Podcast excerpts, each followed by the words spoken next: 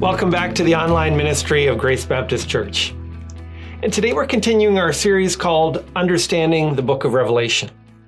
And one of the biggest challenges that we've seen in this book is that you can become mesmerized by the wild visions and miss the fact that God is speaking about our lives and the challenges that we all face. Today's passage is written to address what I think the dilemma that Demi Lovato and Sam Fisher expressed in the song, What Other People Say. I won't sing, but I'll read you the lyrics, and it goes like this. Thought when I grew up, I would be the same as the ones who gave me my last name. I would not give in, I would not partake in the same old drugs everyone else takes. I'm better than that. I'm better than that. I'm living my life so I go to heaven and never come back. But look where I'm at. Look where I'm at. I'm living the life that I said I wouldn't. I want to go back. I used to call my mom every Sunday, so she knew her love wasn't far away. But now I'm all messed up out in LA because I care more about what other people say. I used to not take chances with God's name, but now it's been so long since I prayed, and now I'm all messed up and my heart's changed because I care more about what other people say. Many of you know people close to you who could have written that song. And there are some who are hearing me even now who will walk in the path that this song describes. God wants to save you from that regret. He wants to rescue you from that pain. And he does that in today's chapter with a vision of eternity. It's a vision that we lose sight of today. Today, it's more popular to talk of living in the moment or living for the weekend. But living for today or for the moment or the weekend only makes sense if tomorrow never comes. And we all know that it does. Tomorrow, you live with the consequences of the decisions you make today. And when you die, you'll live with the consequences of the decisions you make in this life. Today's passage teaches us how to live in light of eternity instead of just living for the moment. If you have your Bibles, I want you to turn with me to Revelation chapter 14. If you don't have a Bible, you can click on the link for today's passage in the description below. Revelation 14, verses 1 to 13. Then I looked, and behold, on Mount Zion stood the Lamb, and with him 144,000 who had his name and his Father's name written on their foreheads. And I heard a voice from heaven, like the roar of many waters, and like the sound of loud thunder. The voice I heard was like the sound of harpists playing their harps, and they were singing a new song before the throne and before the four living creatures and before the elders. No one could learn that song except the 144,000 who had been redeemed from the earth. It is these who have not defiled themselves with women, for they are virgins. It is these who follow the Lamb wherever he goes. These have been redeemed from mankind as firstfruits for God and the Lamb. And in their mouth no lie was found, for they are blameless.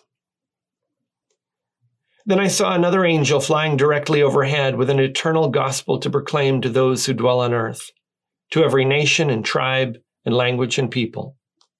And he said with a loud voice, "Fear God and give him glory, because the hour of his judgment is come, and worship him who made heaven and earth, the sea and the springs of water."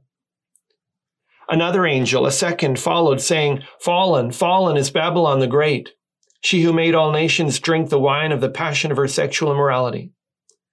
And another angel, a third, followed them, saying with a loud voice, "If anyone worships the beast and its image and receives a mark on his forehead or on his hand, he also will drink the wine of God's wrath, poured full strength into the cup of his anger, and he will be tormented with fire and sulfur in the presence of the holy angels and in the presence of the Lamb. And the smoke of their torment goes up forever and ever, and they have no rest day or night, these worshippers of the beast and its image, and whoever receives the mark of its name." Here is a call for the endurance of the saints, those who keep the commandments of God and their faith in Jesus. And I heard a loud voice from heaven saying, "Write this, blessed are the dead who die in the Lord from now on. Blessed indeed, says the Spirit, that they may rest from their labors, for their deeds follow them." This is the Word of God. Now, this passage addresses three kinds of people. People who live with the hope of heaven, people who live in denial of hell, and people who will be surprised where they end up. Let's start with the people who live with the hope of heaven. The chapter begins with a vision of heaven that's intended to encourage and inspire. Back in chapter 7, we were already introduced to the 144,000, and we said that this was symbolic of the people of God. 12 tribes multiplied by 12 apostles multiplied by 1,000 gives you a neat representation of God's people in the Old and New Covenants. In the first vision, they were on earth. In this vision, they're in heaven. In the first vision, they were lined up for a spiritual battle. Now they're singing in heavenly victory. It says in verse 1 that they have the name of the Lamb and the name of the Father written on their foreheads. It's not a literal tattoo. The point is that they have God's mark, His seal. They belong to God. I picture the name written on their foreheads a little bit like in Toy Story, where Andy writes his own name on the bottom of the boot of his favorite toy, Woody. It's a mark of affection.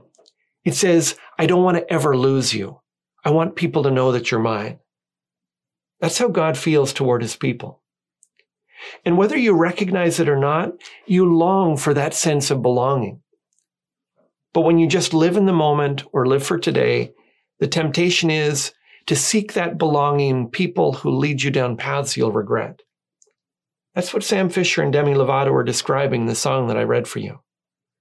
It's only as you receive the warmth of acceptance and belonging in a relationship with God that you can resist the pull of what people say. It's this hope of heaven tomorrow that gives you the power to resist temptation today. But you need to live in light of eternity, not just live in the moment. Now in verses 2 and 3, the picture of heaven expands. God's people are singing, but not quite like we normally do at church. In verse 2, it says, it was like the roar of many waters. Here it's describing the volume. It's like you're standing behind Niagara Falls. It also says it was like the sound of loud thunder. Their voices boom and echo. They weren't timid or half-hearted. They sang loud, full, and free. We don't always do that, do we? Sometimes it's because you don't know the song. Sometimes it's because you don't like the song. Sometimes it's because you can't sing the song. And other times, your heart's just not in it. You're distracted. Heaven won't be like that. Part of the reason is that we'll have new bodies and we won't have to worry about nodes and sore throats or masks. If you can't sing now, you will be able to sing then. Verse 2 says, the sound of the singing was like the sound of harpists playing on their harps. If we're honest, most of us don't sound like harps when we sing. But in heaven, the voices of God's people will boom with beautiful tones and harmonies unlike anything you've ever heard before. It'll echo with eternal delight.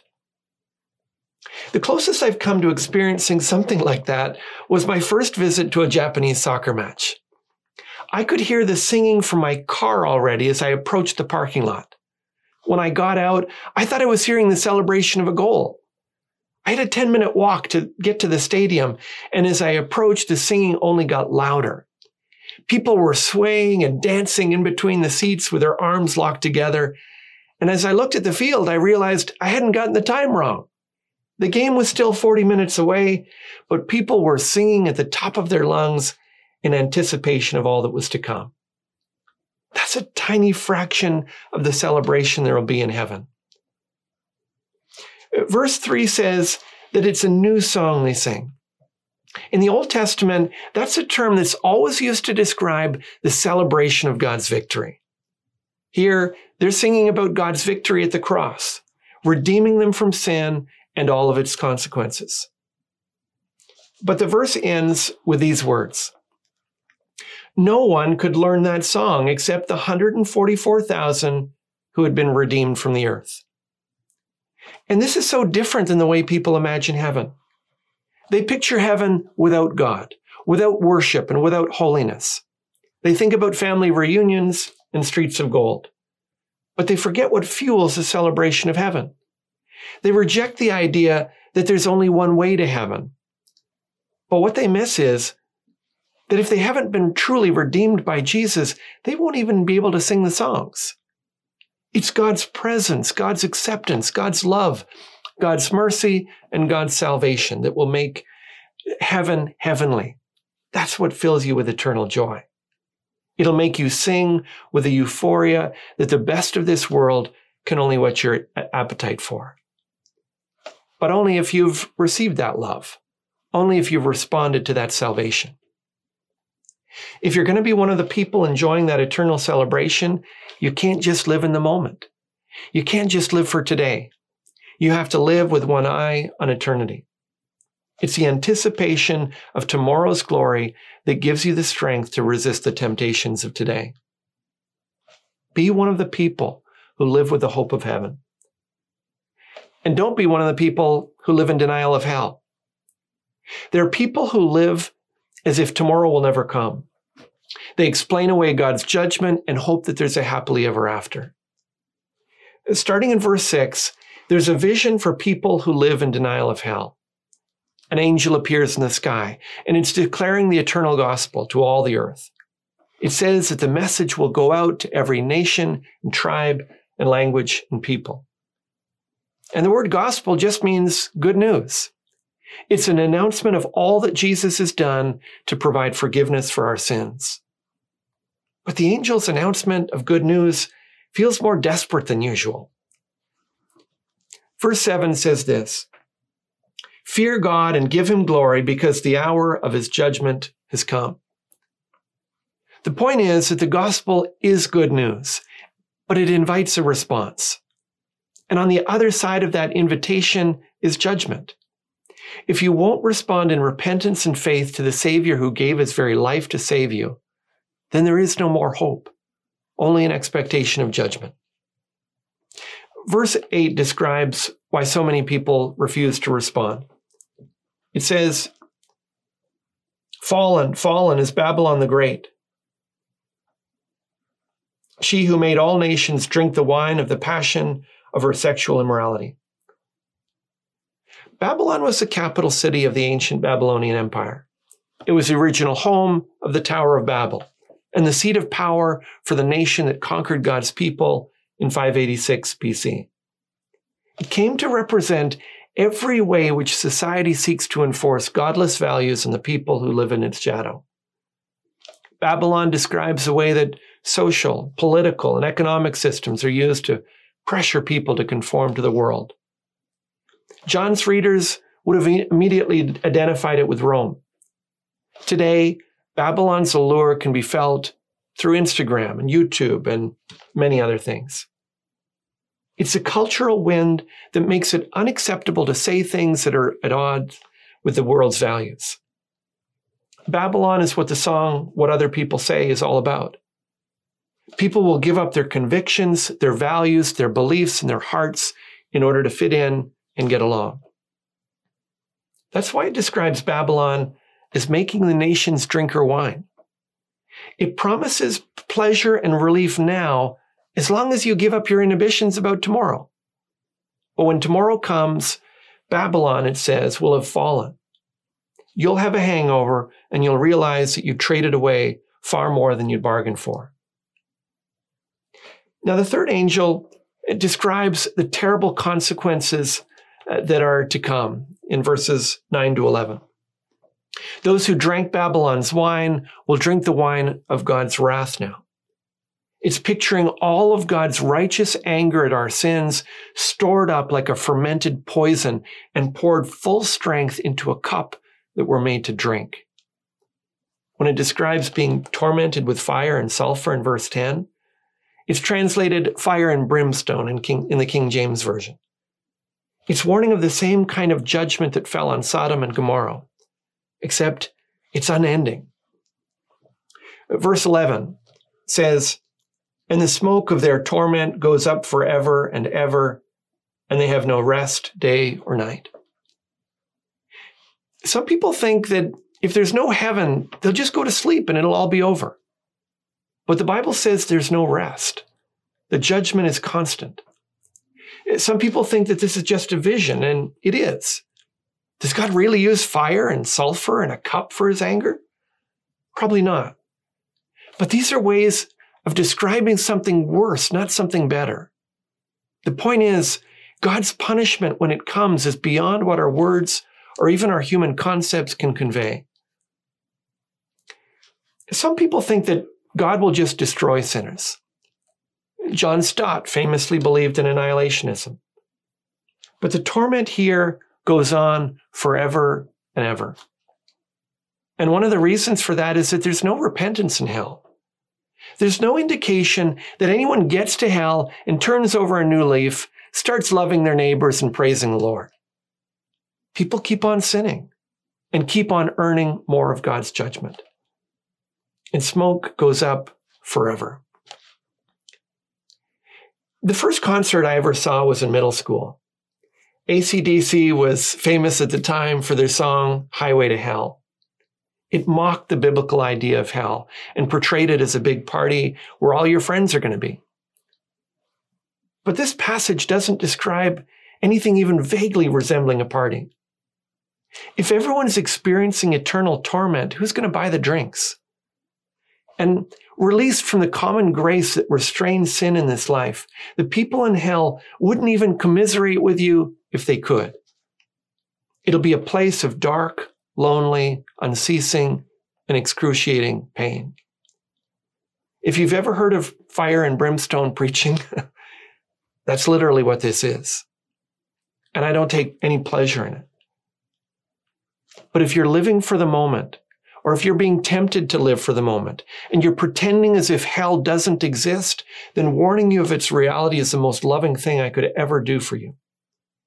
Don't just live for the moment. Don't just live for today. And don't live in denial of God's judgment.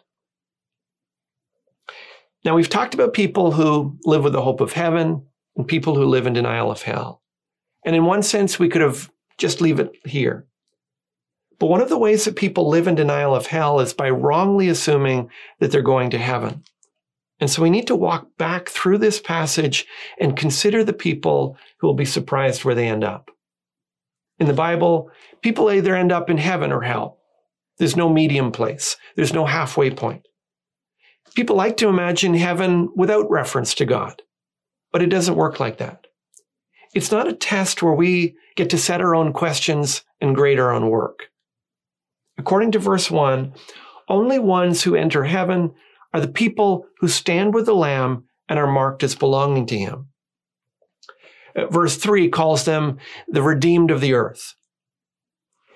The only way you get into heaven is if Jesus has saved you from your sins. That's a gift that you receive through faith in him.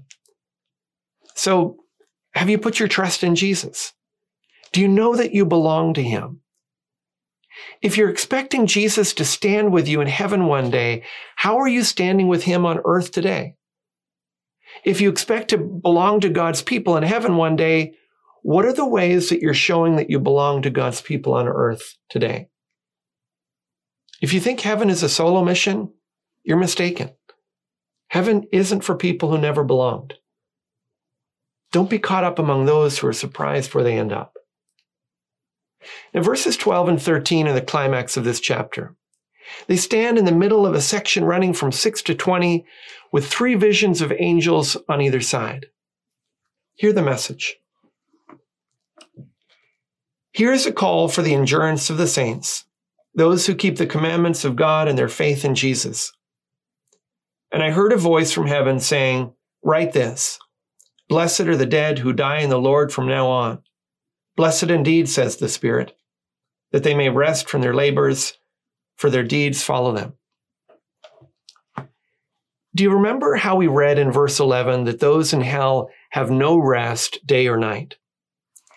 Here it says that in heaven, there'll be rest for God's people.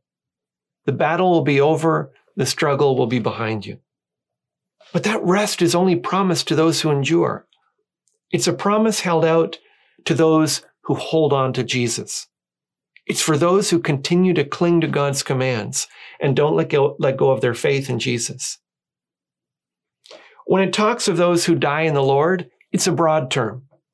It includes those who die for their faith, but it isn't just them. It's all who die with faith.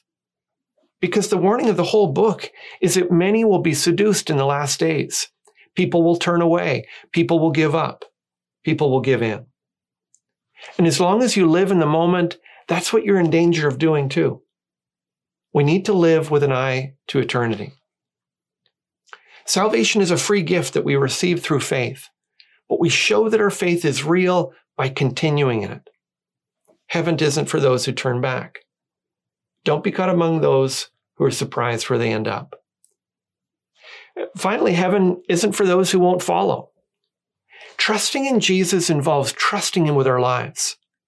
People who have done that will follow in his footsteps. Verse 4 describes him like this.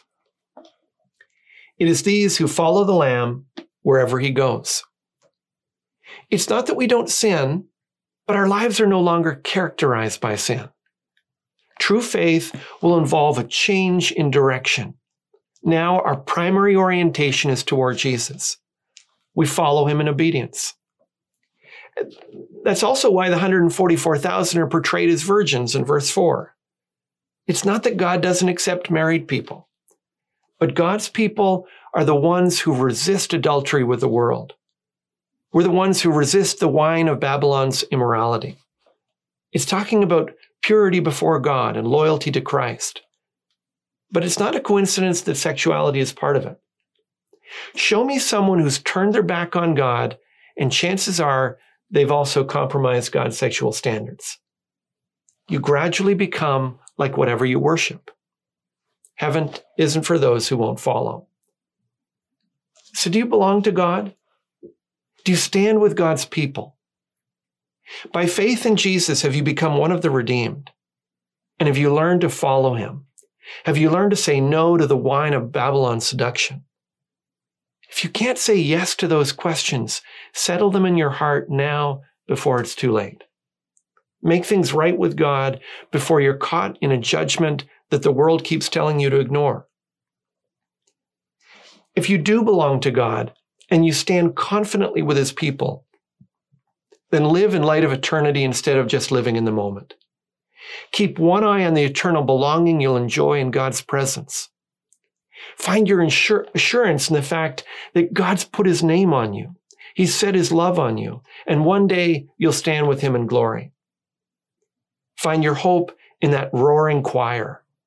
When people's opinions and their approval starts to feel more important than it should, remember that in heaven, there's only one group that you'll ever want to be a part of.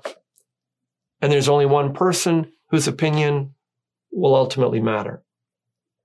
We'll sing with eternal delight in his presence, and his love will heal all our wounds. Let's pray. Heavenly Father, we thank you for a hope that is too wonderful to imagine. And this is just a snapshot of it. There's so much more that you have planned, a paradise that we will enjoy for all eternity in your presence. But the most wonderful thing about heaven is its host. You are what makes heaven heavenly. And so, Father, we long for those who don't know you, those who haven't turned to you, those who haven't received the gift of your salvation. Father, if there is anyone who is being tempted by the world, anyone who is being drawn aside, and if there is anyone who hears this invitation to heaven and longs to respond, give them the courage to come to Jesus, to receive a gift that is free and full. Do that work in our hearts, Father, we ask. And as we look to you, we pray that we might live our lives focused on eternity and looking to you and all that you've promised us. In Jesus' name, amen. Now, I hope this message has helped you to live in light of eternity instead of just living in the moment. If it stirred up questions or you'd like to know more about a relationship with Jesus, send me an email or leave a comment below. And if you think this is a message that others need to hear, share the link and help spread the word. As always, for more messages of hope, visit gracebc.ca. God bless, and see you next time.